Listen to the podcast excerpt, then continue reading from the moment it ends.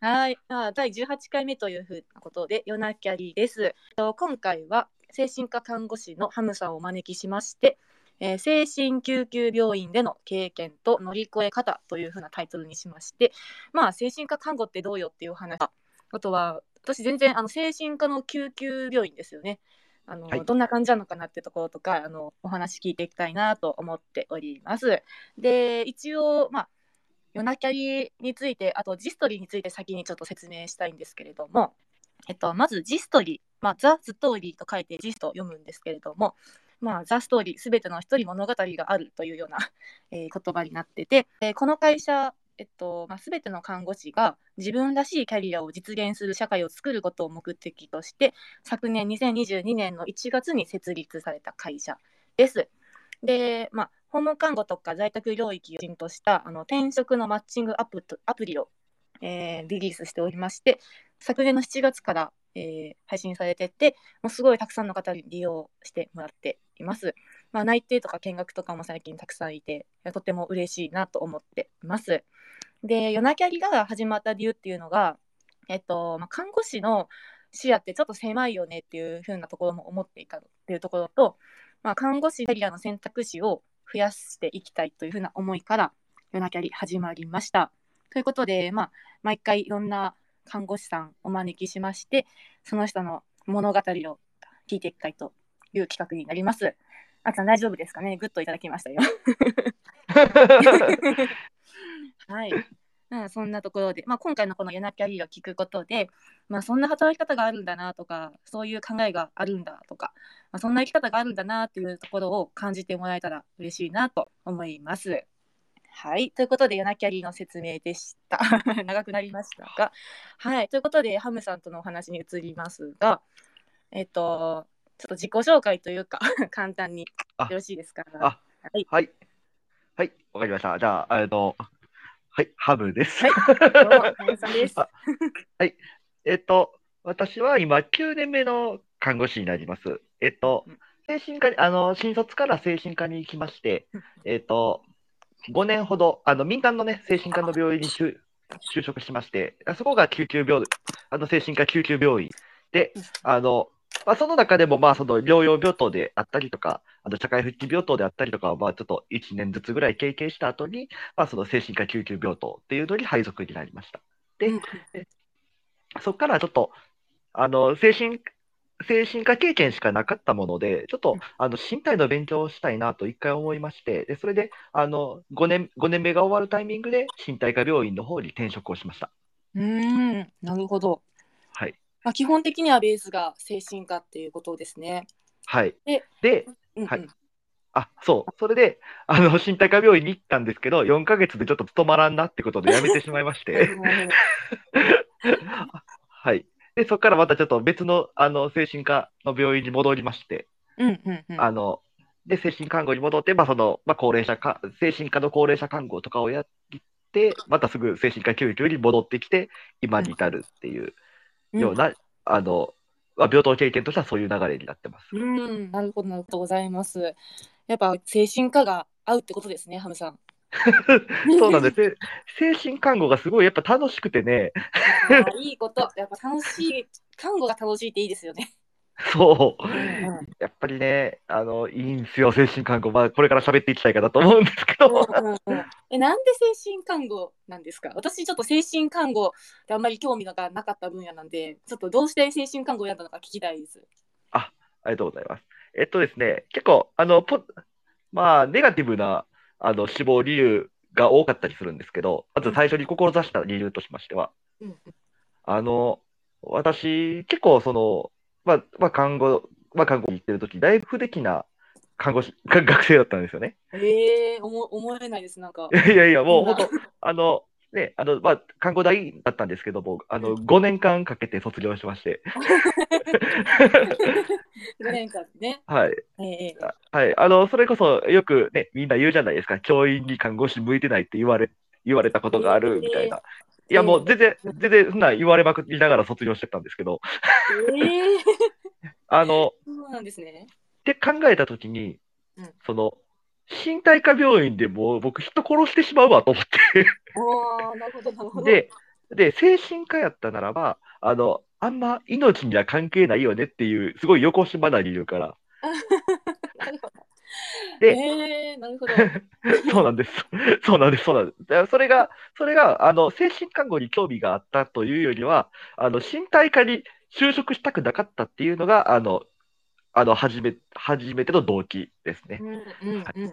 あと、えーあと、まあ、その、あと、まあ、なんかその、もともと僕、高校生の時に、あの、臨床心理士っていう仕事にすごい興味があって、えー、なんでですか？あの、あの、やっぱ、その人の心をし、なんか人の心を紐解いていく仕事なわけじゃないですか。うんうそれがすごい楽しそうややなと思って。ん。なるほでど。でも、あの、なるべくハードルが高いと、うんうんあの、資格やったもんで、あの、諦めて、まうんうんあ、あの、紆余曲折があって、まあ、看護、看護師になろうと思って 看護師になったんですけど。ほうほうほう。で、看護師ですね。そうそうう。んで、そう、だからその時のことも思い出して、あ、そういえば僕、心にすごい興味があったなっていうのも、その時思い出しまして、あ、じゃあ精神看護だなっていうことで、精神科に新卒から就職したっていう流れになります。なるほど。なんかもう精神看護をやるために生まれてきたような感じですね。ゆうんそうですね。ね。やっぱりえ一回ね身体の勉強もしたくなって行ったけどやっぱ合わなかったってことですよね4ヶ月でそうなんですよねもうんう、もう損切りかなと思って、あの、こ、こんなに辛くて、こんなに自分、今まで僕が気づいてきた看護官っていうのが、全然やっぱ実践できない場合だったんですよね。僕が就職したところが。はいだから、あ、もう僕、これはあかんって思って。で、まあ、あの、でも頑張ろうと思っ頑張ろうと思ったんですけど、ちょっとあの、メニエールになってしまって。やばいストレスが出て出てきてますね。そうそうそうそう。で、ちょっと立て役だったもんで、これはね、やめなあかんっていうことで。はい。うんうんうんうん やめました。いやーそうですよね。なんかやめ時ってやっぱ体に出てきたらやめ時ですよね。やっぱ。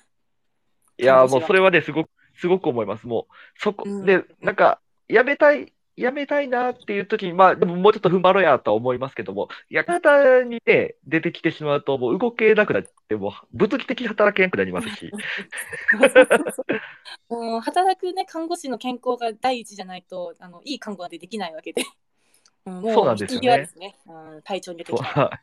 はい。いや本当にもう一刻も早くやめる方がいいですよね。体に出てきたら。そうですそね、うなかなか、うんやっぱり、あの、まともな看護っていうのを、やっぱ提供できない状態になってしまうのは、ちょっと良くないよなとは思う。んんうんいはい。や本当にそう思います。えなんだろう精神科看護がすごい向いてるってことなんですけど、なんかどういうところが楽しいんですか、精神看護って。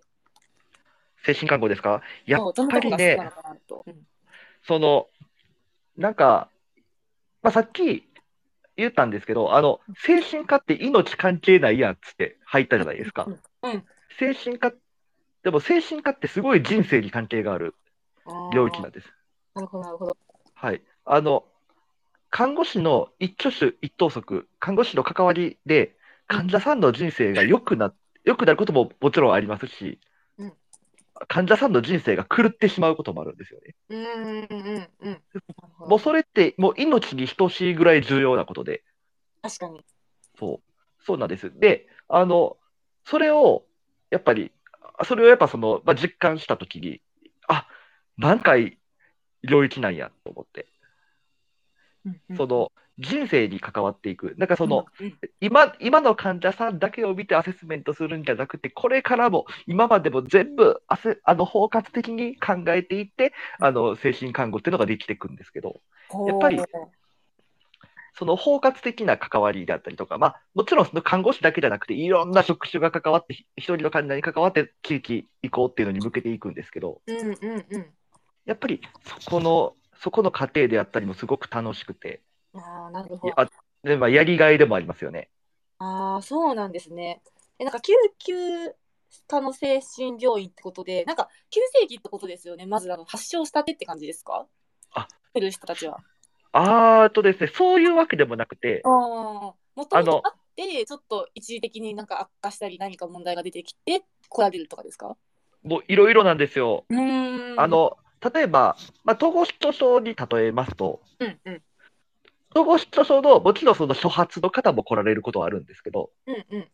あの、統合失調症の経過の長い方で、うんあの、統合失調症ってその、あの、症状の波があるんですよね。うーん、そうですよね。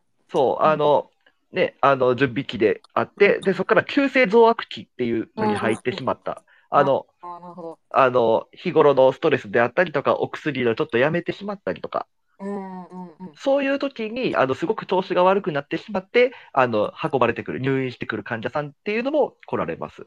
ああ、なるほど、なるほど。はい。あとは、まあ、その、まあ、統合失調症で例えましたけども、まあ、その、例えば気分障害犬の方で、うんうんうん。あの、まあ、前からちょっと、まあ、うつがあります。で、まあ、その、ずっと過ごす、まあ、あの、ずっと過ごせてましたけど、まあ、うつがありながら外来に通ってたけど、いや、もう、もうダメだ、動けなくなった。ああ。もう死んじゃいたいっていう人とかも中には来られて、まあ、そういう人が入院してきたりとか、どっちかというと、あの、うん初発の方が来るというよりも、やっぱりすごく調子が悪くなられた方、あの地域で過ごしていて、すごく調子が悪くなられた方が救急病棟に入院されてきます。ああ、すごいなんか理解しました。そういう動員なんですね。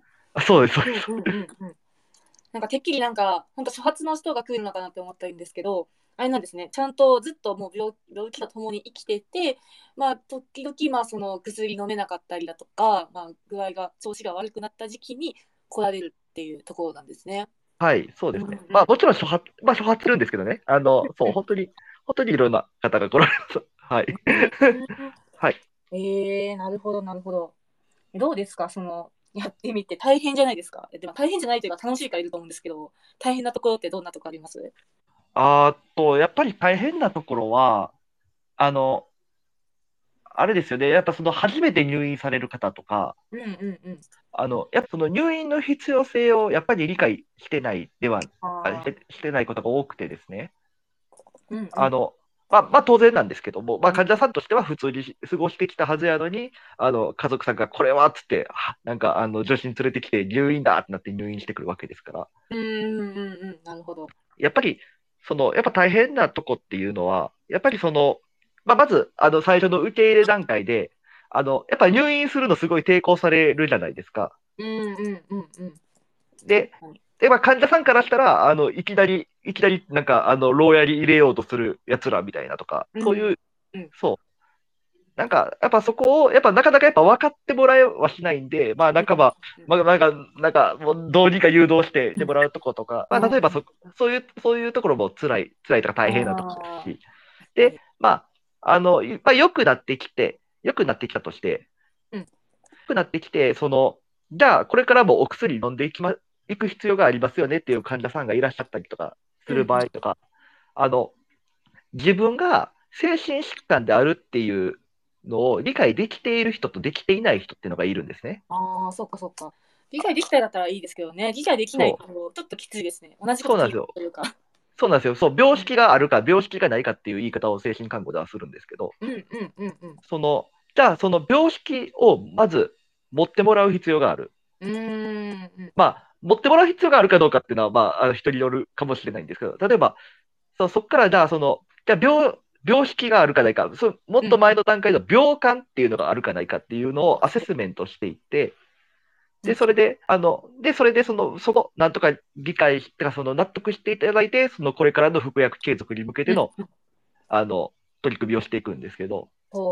まあ、そこがすごく大変で、まあ、まあ大変で、なんかその、やっぱり、その、やっぱその、急性増悪期の時とかは、やっぱりその、その時のことを覚えてない患者さんとかもおられたりするんで、ああ、そうですよね。そう、いや、そんなことあっても知らんし、みたいなことも言われますし、身に覚えがないってね、本人にとっては。そう。あと、病識が、病識はあるんですけど、薬が辛すぎるんやっていう。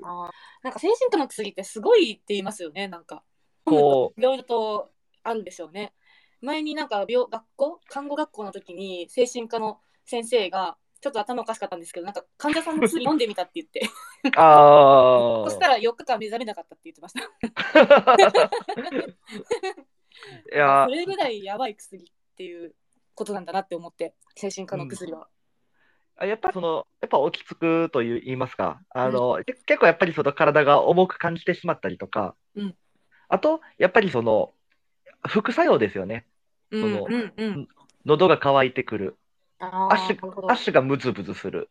あとか、なんか、あの、もう多分私たちがあの普通にやっててもすごい高い副作用っていうのが患者さんに発言したりするんですよ。ーうん、しんどいですね。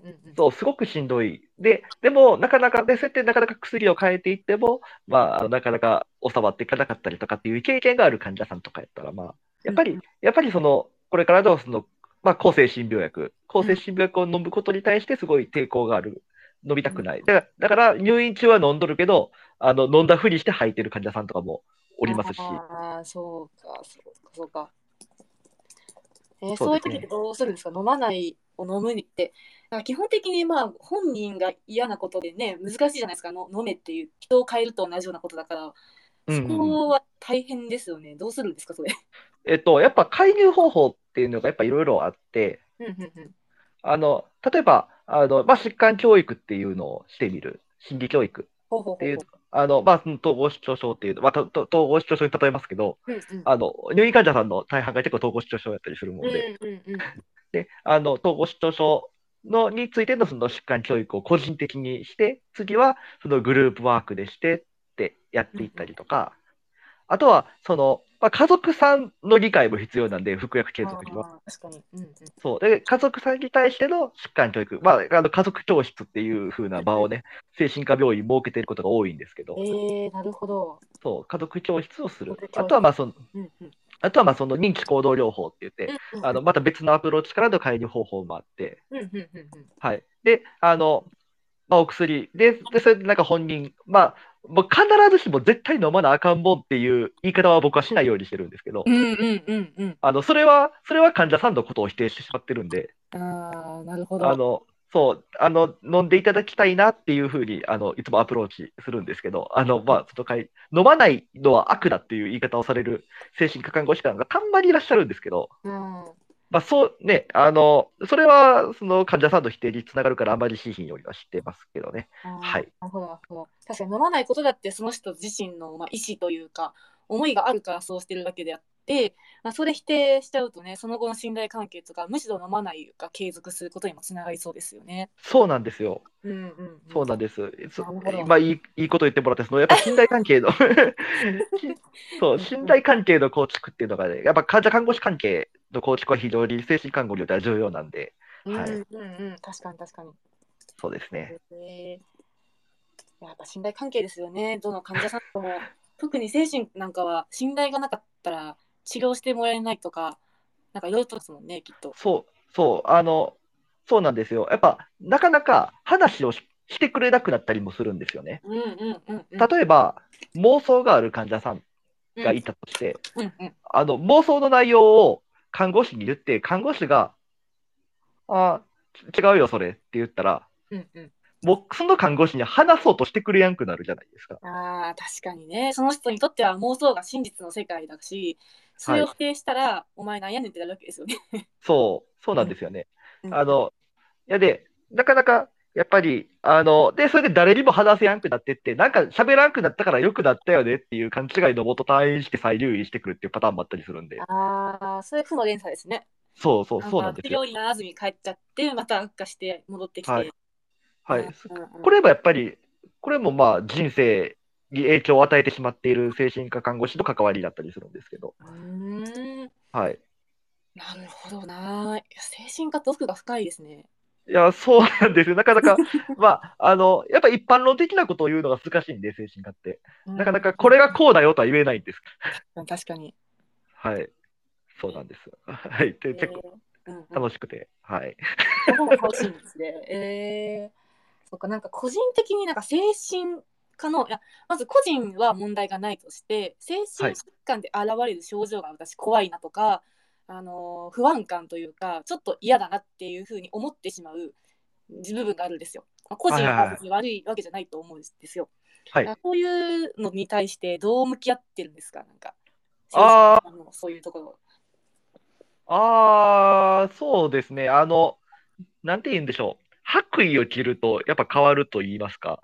ああ、なるほど。あの、例えば、あの、まあ、僕が一般社会におって、なんかちょっと、うわっていう行動をしてはる方とかいたら、ちょっと僕びっくりする時もあります。でもあの、やっぱり、その看護師としての自分っていうのをうん、あの、白衣を着ると、まあ、あの、僕いつもペルソナを被るっていう風な言い方をするんですけどか、っこいい。ペルソナハブですね。そう、そう、ペルソナハムなんですよ。あのかっこ、いい。そう、あの、看護師という仮面を着て、で、あの、患者さんに治療的なコミュニティ、治療的な関わりをしていくっていううん、そういう、あの、メンタルを作るんで、なんかそこで、なんかその、なんか、例えば、まあ、精神症状が出とって、なんか、ああ、ああ、どうやどうやどうやって関わろうなっていう思考回路になりますし、どうんうんうん。例えば、まあ、あの、さっきも言われた怖いっていうね、うんうん。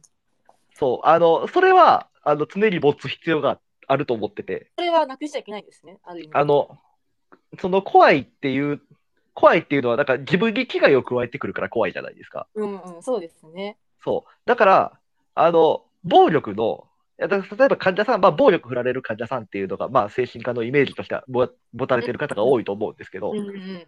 あの、案外そんなに暴力ってあるわけでもなくて、ああ、なるほど。あのそんっていうのも、あの、精神精神科看護師っていうのは、その、例えば患者さんの暴力の兆候うんうんうんうんっていうのを、あの、ちゃんと、あの、わかるように、あの、ちゃんとアセスメントして、で、こういう時、こういう時こうなる可能性が高いよっていうのをみんなに、あの、共有するもんで、ああ、なるほど。事前にさ、この人はこういうところがあるからみんなで注意していこうねって、そう、話し合うってことですか？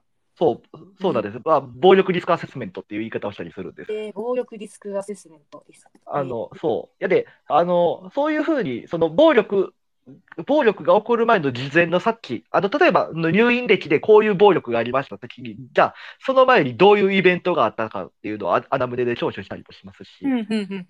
やで、あの、そこに関してはやっぱり、あの、看護師、あの、まあ、看護師であろうが、殴られていい人間なんかおりませんから。だから、まあ、その殴られない。で、あの、な殴った方の患者さんもすごい傷ついてしまうんで、ああ、そうか。そう、その視点もすごい大切なんですよ。へえ。だから、あんまり、うんうん。はい。だから、あの、ないようにしていく。あの、暴力っていうのを少しでも少なくしていくっていうのを、あの、まあ、でも、やっぱ、少なくしていくって思うために、やっぱ怖いっていう感情必要じゃないですか。ああ、そうですね。うんそういやで、あの、ある程度臆病さっていうのも大切なんかなっていうふうに思ってます。はい。へえ、なるほど。臆病さも。えー、すごい。精神科すごい。いやー でもなんか心から楽しんで看護をしているのがなんかわかりますね、ハムさん。ありがとうございます。ねえ。そうひなさんがもうハートいっぱい送ってますよ。あ、もうありがとうございます。ひなさん、元気？いや、もうね、み皆さん拍手とかね、ありがとうございます。なかなか、ねちょっと、あの、スタンプ見れてないんやけどね、ごめんなさいね。いやちょっと今回多いんでね、全員のあの反応ってちょっと見返せないですよね。あ、すごい、ありがとうございます。ありがとうございます。めぐみさんとか、あの、く、く、くる、くるくる、くるああ、くる、くるくみさんね。ははいい。嬉しいですね、本当に。反応いただいて、あ、ありがとうございます。ありがとうございます。ね、はい。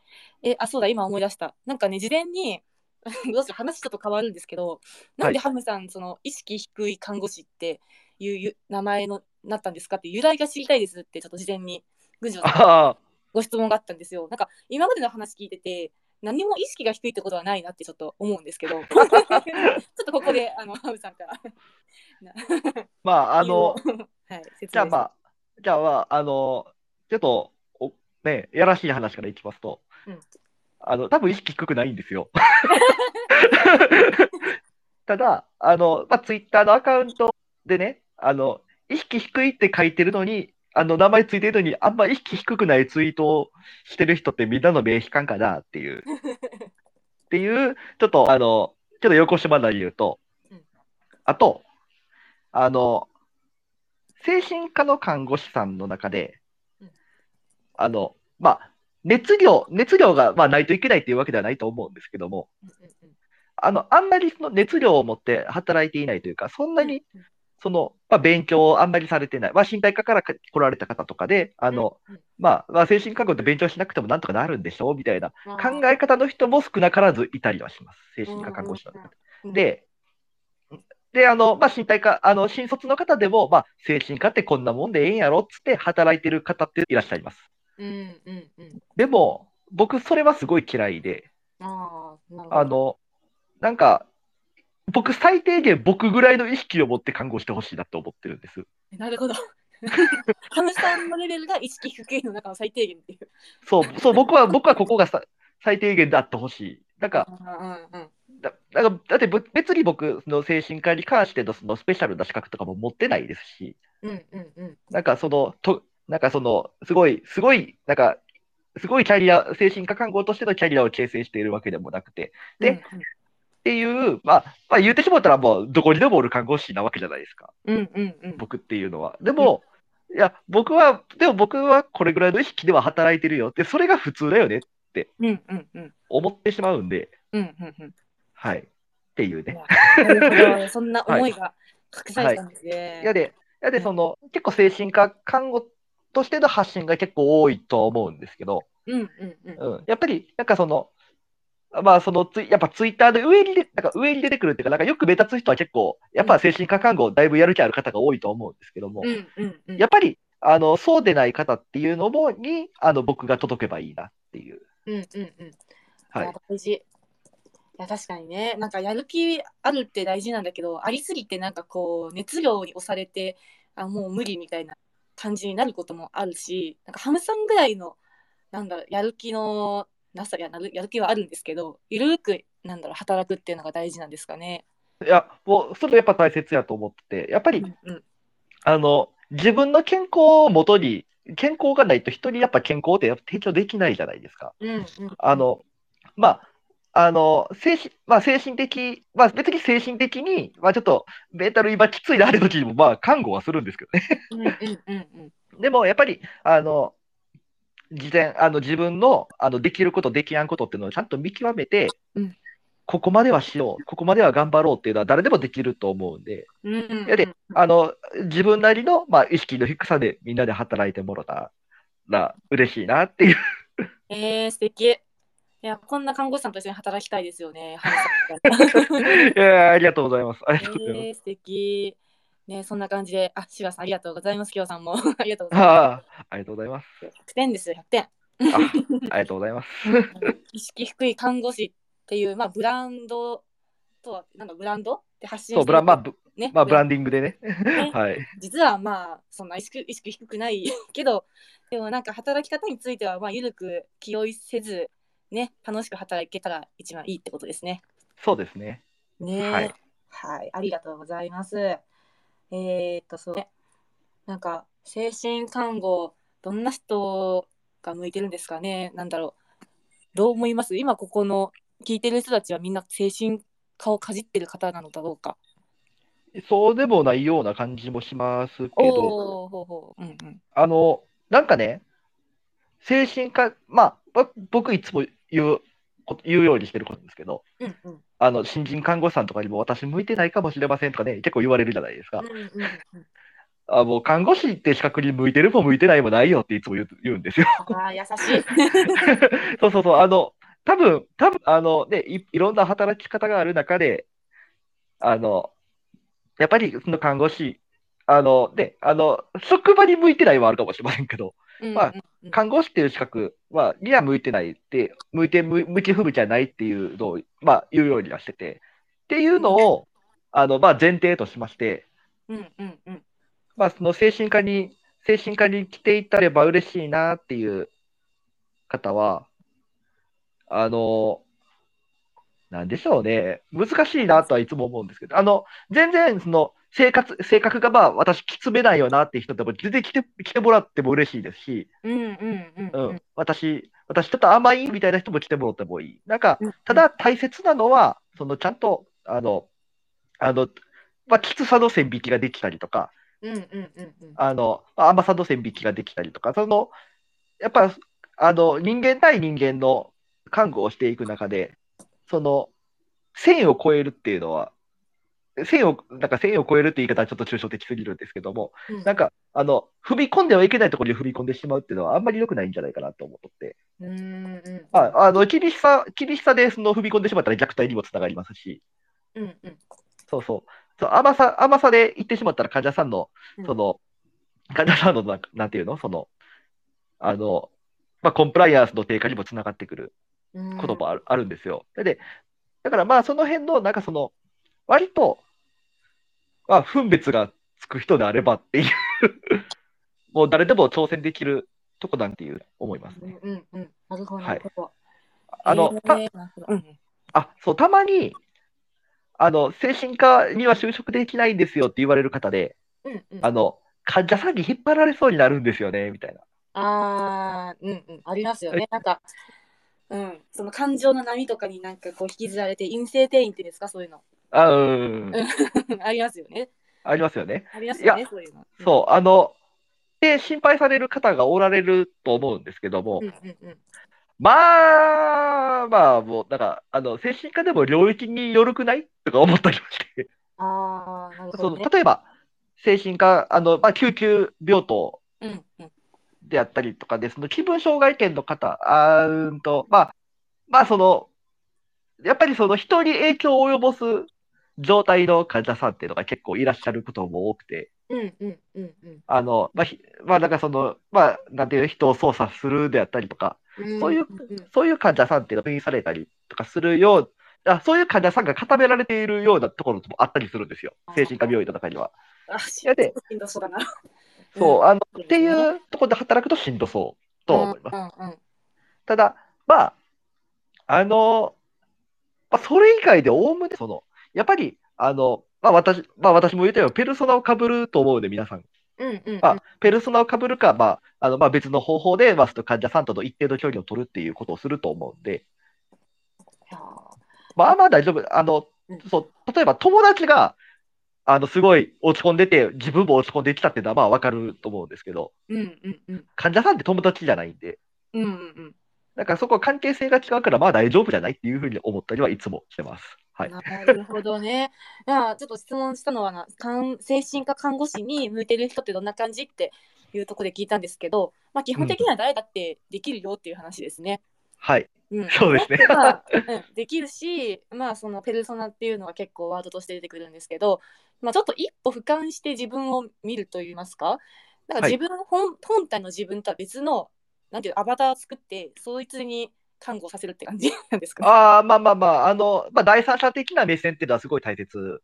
うんうんでそう、そうですね。やっぱ、あの、精神科のその記録を書くときにも、自分がどうしたかっていう、うん自分の感情とかも書いたりすることがあるんですけど、ああ、なるほど。漢字も書くんですね、既読に。あの、まあ、書く人少ないかもしれないですけど、書いてもいい。書いてもいい、書いてもいい。えーあのな、るほど。なんか、あの、だからその、だからこう、自分はこうし、あの、まあ、第三者的な目線から見て、まあ、こうした、こうしたから、こうしてたように覚えるって、だから、今回、あ次からこうしていこうっていう目線、視点はすごい必要なんで、精神科、うんうんうん。精神看護には。はい。いやーなるほどな。いや、奥が深いな、精神看護。いやいや、もう、なんか、すいません、なんかちょっと、なかなかちょっと簡単な言葉で言えへんくて、申し訳ないです。いや、全然大丈夫です。え、どうですか？聞いてる皆さん、なんかここまでで質問とか聞いてみたいなってことないですか？ね、あの、お気軽にコメントの方に書いてもらえれば、あの、拾いますので、今の時点で誰もコメントしてないから大丈夫かなうん。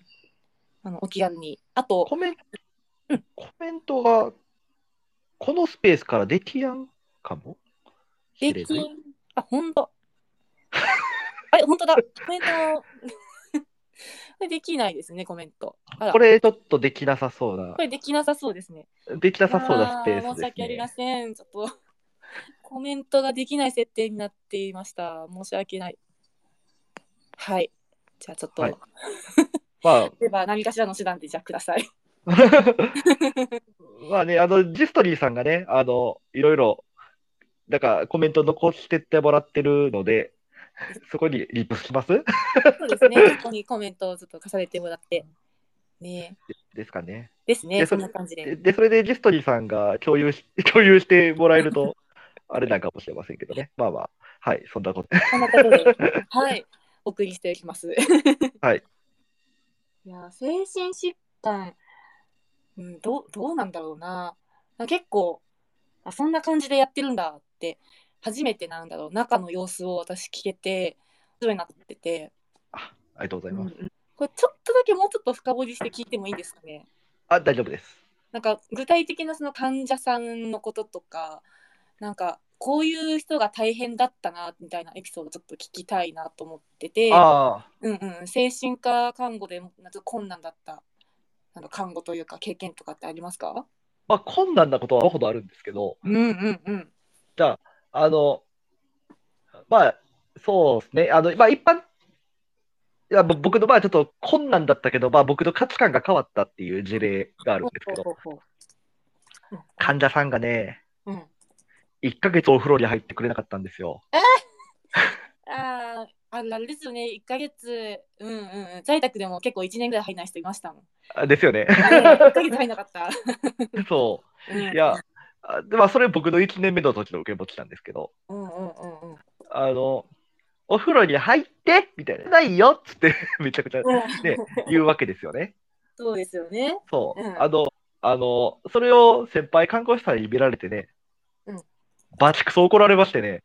へえー。それは、まあなんか気持ちとして一般的な感覚としては、入ってないんだからじゃあ入ってねっていうふうに言うじゃないですか。はい。はい、精神科的にはそれはなんで NG なんですか？えっと、結局、あの、入らな、聞かないよっていうのは看護師の価値観じゃないですか。ああ、確かに。そう。患者の価値観そうなのっていう。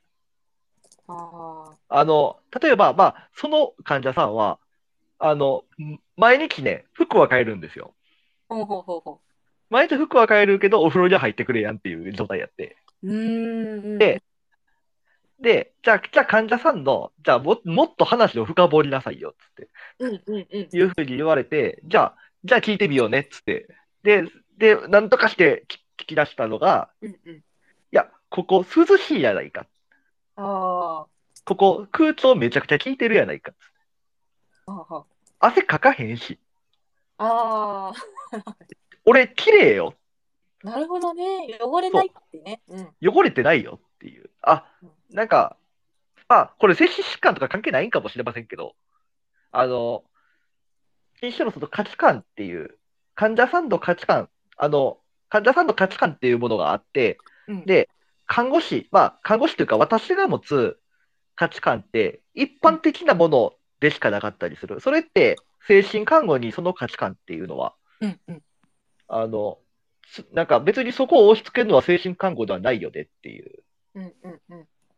のに初めて気づいた事例やったんですけど、ええなるほど。はい。でも、そこからね、は、もう、でもね、2ヶ月ぐらいしてようやく入ってくれましたけど、入ってくれたんですね。入ってくれ、入ってくれましたね。なんか、ううんん、あの、全然ね、あの、僕の関わりとかじゃなくてね、ちょっと暖房効いてきたから、ちょっと汗かいたら入ろうかなって入ってきましたけど、うん、頑張ったんにみたいなっていうのはあったんですけど、うんうん。まあまあ、まあまあまあまあ、あの、まあそういう、まあ難しいですよね。だから、まあ、もう、もう、もうちょっとね、深掘っていくとね、もうちょっと困難な事例探していくと、ちょっと、あの、やっぱり匿名性が守れなくなってしまうので、ちょっと避けようかなと思って。ああ、そごめんうですね。ごめんなさい。はい。あの、全然僕が投げられた話とか全然するんですけど、はい。まあまあ、置いときましょう、そこは。はい。ねなんか精神科看護の難しさって多分個々人間だから私たち働く我々にも価値観があるし患者さんにも個々の価値観があるそれぞれをまあ尊重しながら働いていかなきゃいけないんですね。そうなんです。うんうん。いや難しいなあ精神科看護は。う。ん。まあ、でも、まあ難しいんですけど、うん。難しく考え合う方がいいとも思ってまして。ああそれはなんでですか？えっと、精神科看護で僕、すごい、まあ、これもみんな、あの、入った子とかに言うようにしてるんですけど、うんうん。あの、じ、自分の、その精神看護の実践能力っていうのも、まあ大切なんやけども、うんうん。一番大切なのは巻き込んでいく能力だよって言ってて、ええ巻き込んでいく能力なんで。あの、自分が、あの、自分ができる範囲は限界があるけど、じゃあ、他の同僚はどうや？じゃあ、他の職種はどうや？じゃあ、地域はどうやっていうふうに、だんだん巻き込んでいく、あの、幅、幅を大きくしていくといいんですよね。あの、ええそう。で、担当の意向としてはこうなんやけども、みんなどう思うって、片っ端からが来るんですけど、うんうん。あの、これ、これ僕のか、僕の、まあ、何？価値観というかあれなんですけど、うんうんうん。あの、市長さんにうん、あの、まあ、病、病棟の奥でなんか管理業務ししてる市長さんに、うんうん。あの、もまで、うなんかその受け持ち看、この患者さんの受け持ち看護師は誰やって知ってもらうっていうのが大切だと思ってて。へえなるほど。そう、あの、まず自分こ、この患者さんの受け持ちは誰やうん。ってなった時点で、もう看護が見えてないわけですよ。ああ、そっかそっか。そう、看護が見えてなかったら、周りのみんなもどう対応していいかわからなくなるんですよね。うん。えーでも、、うんうんあはい、看護見えていたら、こういうのをしてるんやなって見えたら、みんなも、だそういうふうに、そういうふうな方向性やったら、こういうふうに関わっていきましょうねって、まず同僚がなっていくわけですよね。うんうんうん。はい。で、同僚から意見をもらい、こうこうこういうこう患者はどう、どう、どうっていうふうにうん意見をもらって、で、うんそれが看護だけの力が難しかったら、次は他の職種にコンサルするわけですよ。うんうんうん。あの、例えば、ケースワーカーさん、PSW さんに、うんうん。あの、まあ、この人の地域移行に向けてこういう関わりをしてほしいんだけど、どういう社会資源があるって言ってみたりとか、ああ、なるほどね。社会資例えば源ですね。うんうん。そう、社会資源だ。あと、まあ、心理師さんが入ってる患者さんとか、じゃあ心理師さんどうやって、この人はどういうコミュニケーションの傾向があって、どういうコミュニケーションをしたら、もっとうまくうまいこと治療につながっていくっていうふうに聞いたりとか、ああ、なるほど、なるほど。そう、もう各職種に、各職種がもうすごい、あのね、強みがあるんで、そこを、うんそこも巻き込んでいく。もう、みんな巻き込んでいくんですよ。それが、うんうん。それが大切だと思っとって。ああ、なるほど。一人で自分のねやっていけないんですね、もそう、もう一人で、一人でやるにはもうどうしても限界があるっていうのがう。、うんうんうん。うん、そう。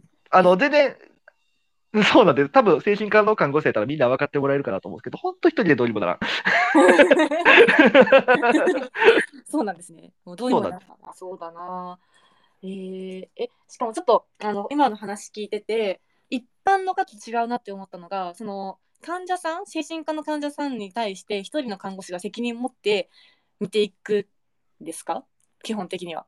あ、それはそうっす。一対一。なんか、い身体科だったら多分毎日変わるとか、まあ、メインでいるかもしれないけど、結構毎日毎日変わるとかが見てて、まあ、あの、なんだろう、パーツパーツの情報把握ぐらいになってると思うんですけど、うん精神科の場合は、まず一人が責任持ってその人の看護のどうしていくかとか、その人について理解を深めていって、で、それを周りにも伝えていくっていう流れなんですかね。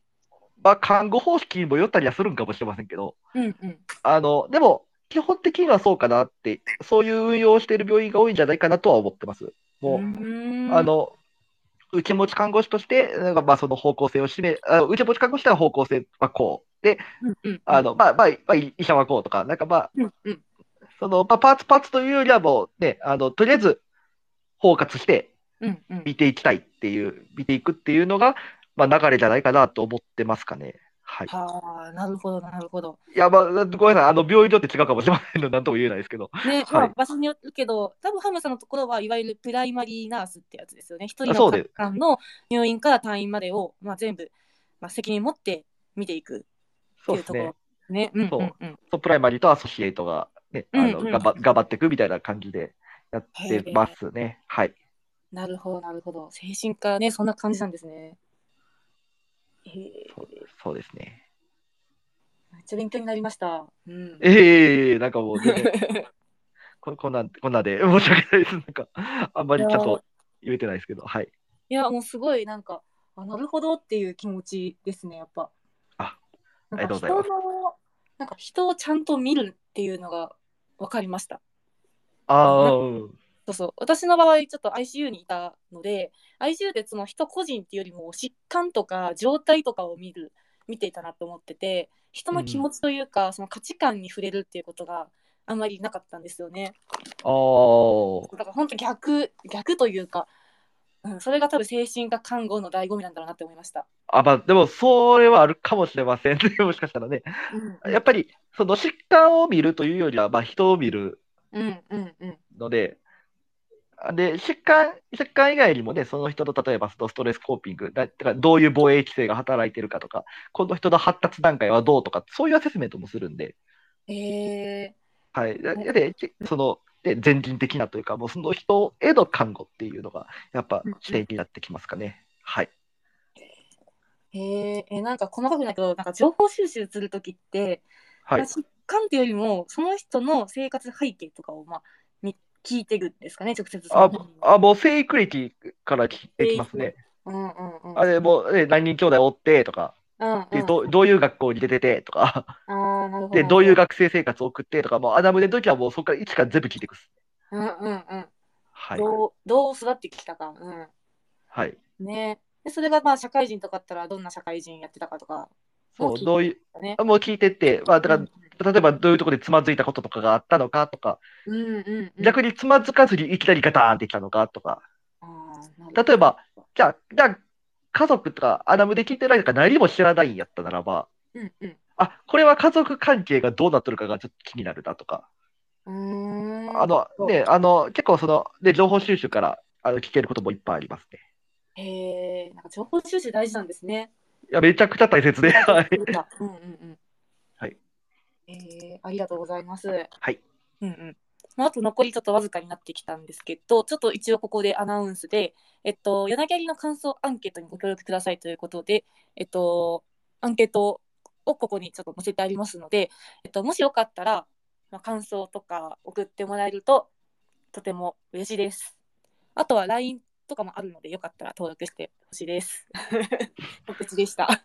いや、もうぜひ皆さんお願いします。ね、励みになります。今後の、ね、あの、夜なきゃりの、なんだろう、続けていく時なんか感想があるとすごい嬉しいなっていうのと、今回ちょっと私初めてなので、まあ、至らぬ点とか、もっとこうした方が良かったとか、そういうお言葉も、あの、どしどしとお送りください。いや、でも、全然上手やけどな。ありがとうございます。いや、やっぱか、やっぱね、あの、知らない領域のことをいっぱい聞くっていうのはやっぱ大変やと思いますんでね、やっぱ。いや、もうよ、いや、すごいよ、いっぱい聞いてくれるな、ありがてえなって。あ、ねあ上田さんがね、あの、ツイートしますんで、もう、あ、ちゃうわ。あ、なんもないです。なんもないです。はい。あの、めぐみさんがね、あの、すごい嬉しい言葉を、かなこさん質問が S、ハムさんが内容あるコメントをしています。ありがとうございますと、めぐみさんからコメントいただきました。ありがとうございます。嬉しいですね、本当に。いや、もう本当に。ねえ、嬉しい。うんうん。はい。ということで、まあ、ちょっとまとめの方に向かっていきたいんだけれども、はい。うん、まあ、どうですかね、あの精神科看護をやってて、まあ、意識していることっていうか、まあ、ズバリ一言で精神科看護ってどうですか？いやー、精神科看護、やっぱり、ズバリしたことか、うん、人生を見るでお願いします。人生を見ることですね。はい。もううん命に、命には関わらないかもしれないことも多いかもしれないですけども、その人生に責任を持つっていう視点を忘れないでくださいっていう、うわ大事なこと言いました。そこかなって。ね、はい。人生に責任を持つと。はい。大事な、大事な視点ですね。はい。なんか、今ちょっと精神科看護についてまあ聞いてるんですけど、まあはいこの精神科看護のそのハムさんの考えていることというか、なんかどこの領域でも意識するべき点だなっていうふうに思いました。ありがとうございます。それこそ病棟、まあ、IC だってそうだし、一般的な病棟もそうだし、また在宅でもなんかすごい通ずるものがあるなって思いました。ありがとうございます。うんうんそうただ、ただ、あれなんですよ。あの、一つ気ぃつけなあかんところがあって、うんうんあの、まあ、昨今のコロナの、うんコロナのね、事情あるじゃないですか。クラスターが発生したりとか。やっぱりね、その、精神看護って、うん身体、しえ精神看護よりもっと身体看護の方が優先されるんですよ。うんうんうんやで、その、なんかその精神、あの精神科ってそのね、あどの領域が基礎とも言われてて、まあ対応してた方がいいですよねっていうふうに言われてはいるんですけど、うんうんうん、やっぱ余裕があるときにやってほしいなぐらいで僕は思ってます。はい。そう、やっぱ得意に余裕がないと、やっぱ精神看護絶対できやんのですよね。うんうんうんうん、なんか、あの、精神科ってなんかちょっとリアル働き方があるよね、みたいな。ってよく言われるんですけど、そもそもゆとりがないのと、ゆとりがないとなかなか精神看護できねえぜっていうのをね、声にだ、声を大にして言いたいかなっていうふうに思います。はい。あーありがとうございます。今ね、ちょっと質問が来ているのをちょっと発見しまして、あらあら。えーっと、ちょっと待ってください。まず1個目が、はじめまして、質問させてください。えーずーっと自分の辛さを病気になってから今に至るまで、毎度同じことを話されますが、えーなかなか話を良いところで切れません。えー中は無理やり会話を変えることもあります。えーそういう時はひとまず聞くに徹するのも手でしょうか。えー何分かかるかわからないので、これはまだ試し試していないんですが、という質問が来てます。ああ、あの、初回の話やったならば、何分でも聞くようにはしてますけど、ああ、なるほど。もう制限せずうんそう制限せず。あの、もう、なんかある程度、なんかもう同じ話で、同じ話でなくても、なんか話が絶対長くなるっていうことになったときに、やっぱりその一人の患者さんにずっととらわれてしまうのっていうのは、他の患者さんへの看護ができなくなるもんで、それは非常に倫理的に問題があるとも僕は思ってて。うんうんうんうん。だから、あの、そういう患者さんと行くときには、今から20分話あ、あ私あるんで聞きますよって言います。あー先に時間を定めて、うんうんこの時間までねっていうふうに期限を決めるんですね。そう、僕はそうするようにしてますね。なんか、その、あなたと私の時間はこれぐらいの、これぐらいで確定あるのでお願いしますっていう、うんそういう、そういう話し方をしますね。うんうんうんうんうん。はい。なるほどなるほど。はいやありがとうございます。えっと今質問をくれたのが抹茶さんです。はい。はい、大丈夫でしょうか？すごいグッとくださってますね。ああ、ありがとうございます。はい。ありがとうございます。で、そんな感じです。で続いて、えっと精神科だと楽だからという理由で入職した看護師さんも混ざってて、えーあまり積極的に仕事しない人もいると思うんですが、えーそういった人と仕事するにあたってどうやって自分の中で折り合いつけてましたか、えー何も考えずに患者さんに発言して不調に陥らせる人もいませんか？いや、もう、スコッチさん、マジですげえ質問してくるよな。質問考えてくって言ってましたもんね、事前に。ね、ね。ねはい。あの、基本的に、あの、僕は、精神科のってあんま積極的に仕事しない人の方が多いんじゃないかなって思ってしまってるんですけど、あの、僕、一つ大切にしてることがあって、うん。あの、仲良くないと巻き込めへんのですよね。うんうんうん。あの、どんな、まあ、例えばおつぼね様と言われるような人たちであったりとか、うん。あの、まあ、あんまり働いてくれへんような人でも、あの、ですごい気難しい人もいますけども、できるだけ仲良くなるように心がけてて。なんか、仲良くなら、仲良くなって、あの、もう、あれですよね。あ、それ、やってくれますよね、僕と仲いいし、みたいなっていう持ってき方をすることが多いです。ああ、なるほど。ある意味、こっちのいいペースに相手を乗らせるってことですかね。そうですね、そういうふうにはしてます。で、うんそう。だって、あの、これ、そんな、まあ、どのこと、まあ、管理職の人もそうやと思うし、まあ、誰でもそうだと思うけど、まず、同僚との信頼関係がないと、やっぱ同僚動いてくれませんし、うんうんうんうんやっぱそこはすごい、あの、大切かなと思ってて、やで、あの、そこは、あの、できるだけね、あの、ね、あの、まあ、あの、看護師、看護師関係を構築しようとは心がけておりますかね。はい。はい、なるほど、なるほど。で、あの、何も考えずに患者さんに発言して不調に陥らせる患者方っていうのもめちゃくちゃおりますけども、うんうんうんめちゃくちゃおりますけども、もう、あれですね。うん。あの、とりあえず、もう、晒すようにはしてますね、もう。あの、こう、こう、こう、こう、じゃあこう、こう、こういう形で、あの、まず、その、人、ひ看護師を特定することはないんですけど、うんうんあの、こうこうこういうことがあると不調になる傾向にあるので、皆さん注意してくださいっていうアナウンスをするようにはしてますね。ほう、なるほど、なるほど。そう、あの、まあ、先ほど言った共有が大切なんで、うんうん。はい。だから、こだからこういう、こういうこと、こういう発言でこうなるっていう、その共有っていうのもするようにしますね。でね、もうや何よりやっぱ共有ですね。はい。うん、なんか、なんだろう、言っとけば、みんなが誰かがそれを記憶してたら、なんとかカバーできるっていうのもあるし、話すことって大事ですね。そうですね。それでいいかな？スコットさん。いいかな？はい。いいと思う。いいと思いいと思う。反応がない。じゃあ、いいってことで、スコッチさんよろしいですか？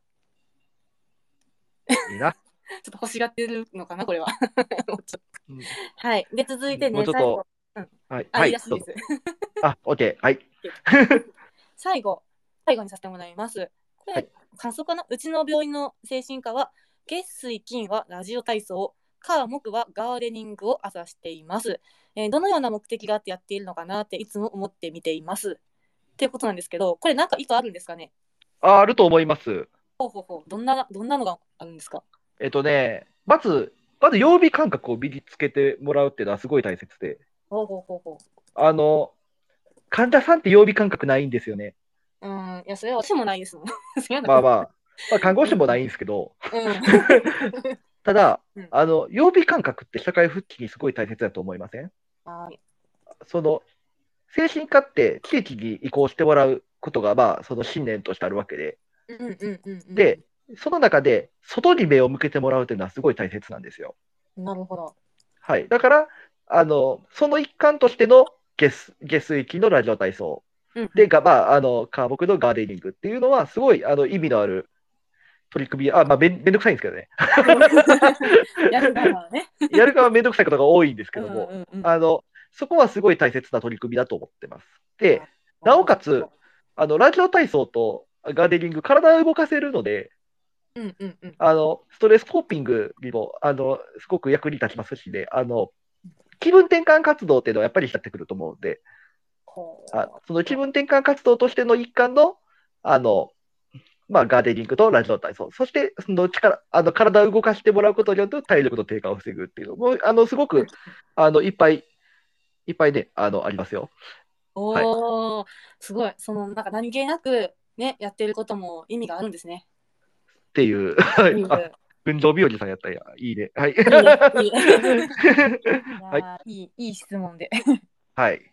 はい、ありがとうございました。えー、っと、そうだな、質問はどうだろうか。高山さんがね、不調にさせるのは私ですわーってなんか言ってますけれど。ああ、そう？そうかな そうかな？どうかなまあまあ、まあまあまあまあ大丈夫でしょうん大丈夫だと思いますう。あの、でも不調にさせる経験もね、大切なんで、精神科。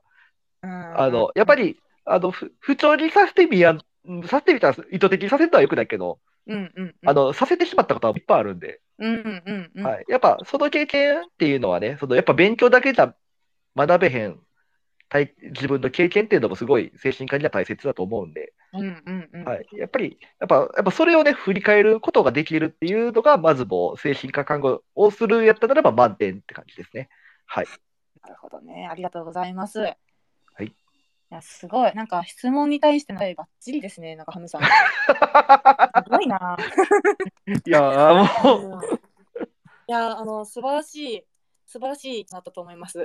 ありがとうございます。こちらも楽しかったです。はい、本当に楽しいお話でした。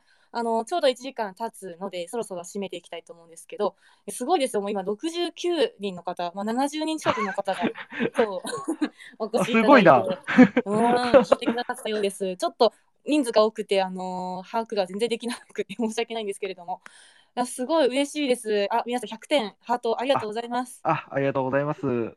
はい。ということで、今回の今日の夜なきゃりはこんなところで終わりにしていこうと思うんですけれども、まあ、ぜひぜひ、あの、G ストーリーのアプリをダウンロードしてもらったりとか、まあ、あの、感想とか書いていただけるととても嬉しいです。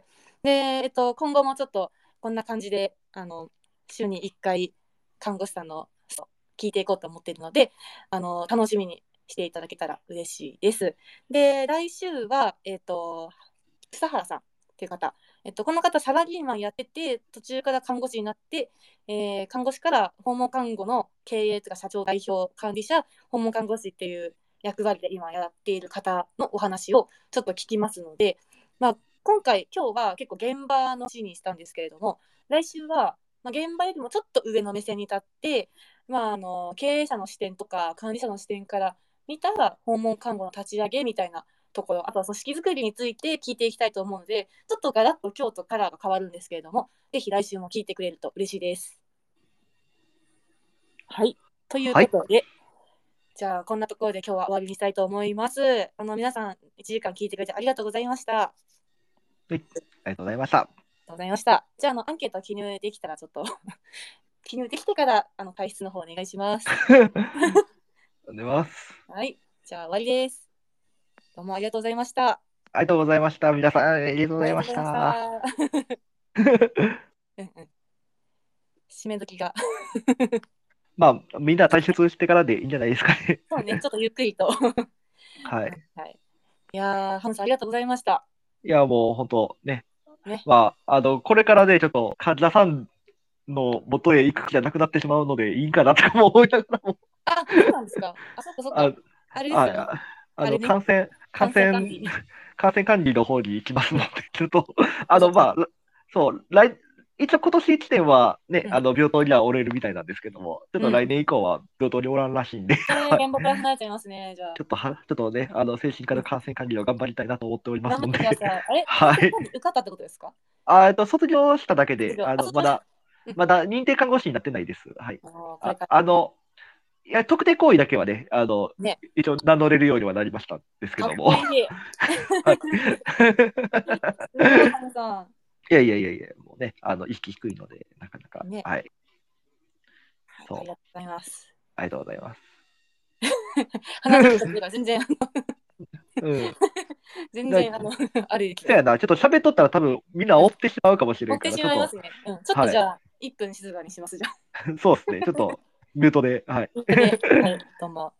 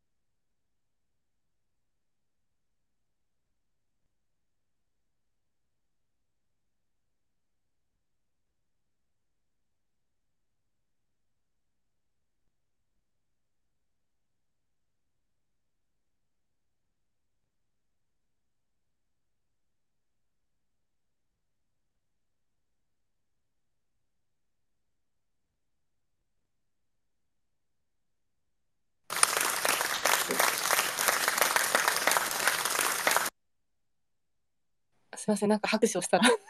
ごめんなさい。いや、えな何事？と思って。すみません。あの、音楽を鳴らそうと思ったら、なんか、あ。拍手が。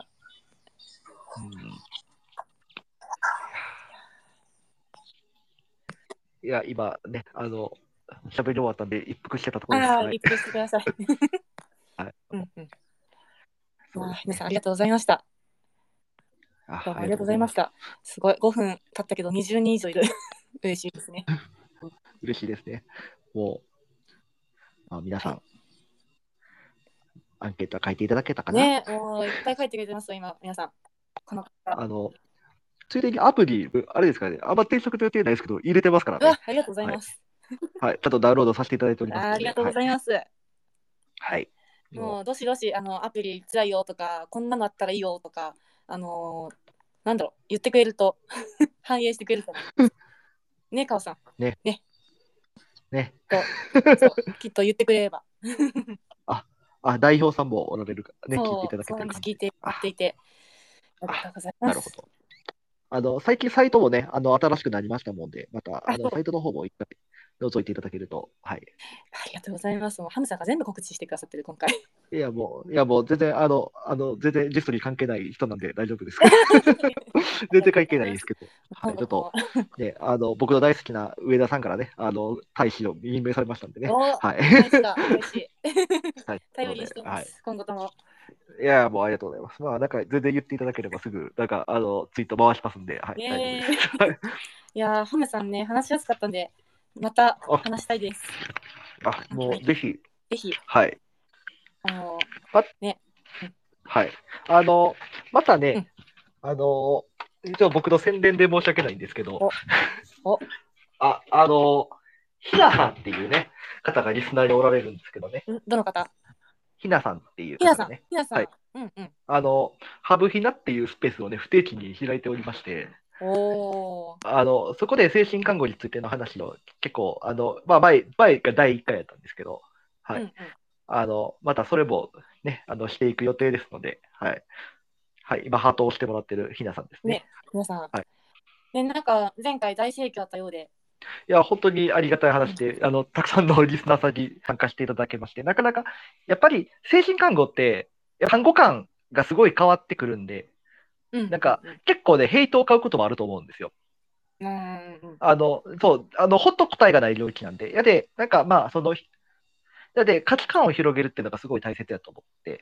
うんうんうん。やで、その価値観を広げる一歩として、まあ、その、うちの、ね、だハブヒナのスペースを聞いていただいたり、あと、まあ、精神科に興味があるなって方が聞いてもらったりっていうのが嬉しいなっていうふうに思いながらやってるスペースですっていうことで。はい。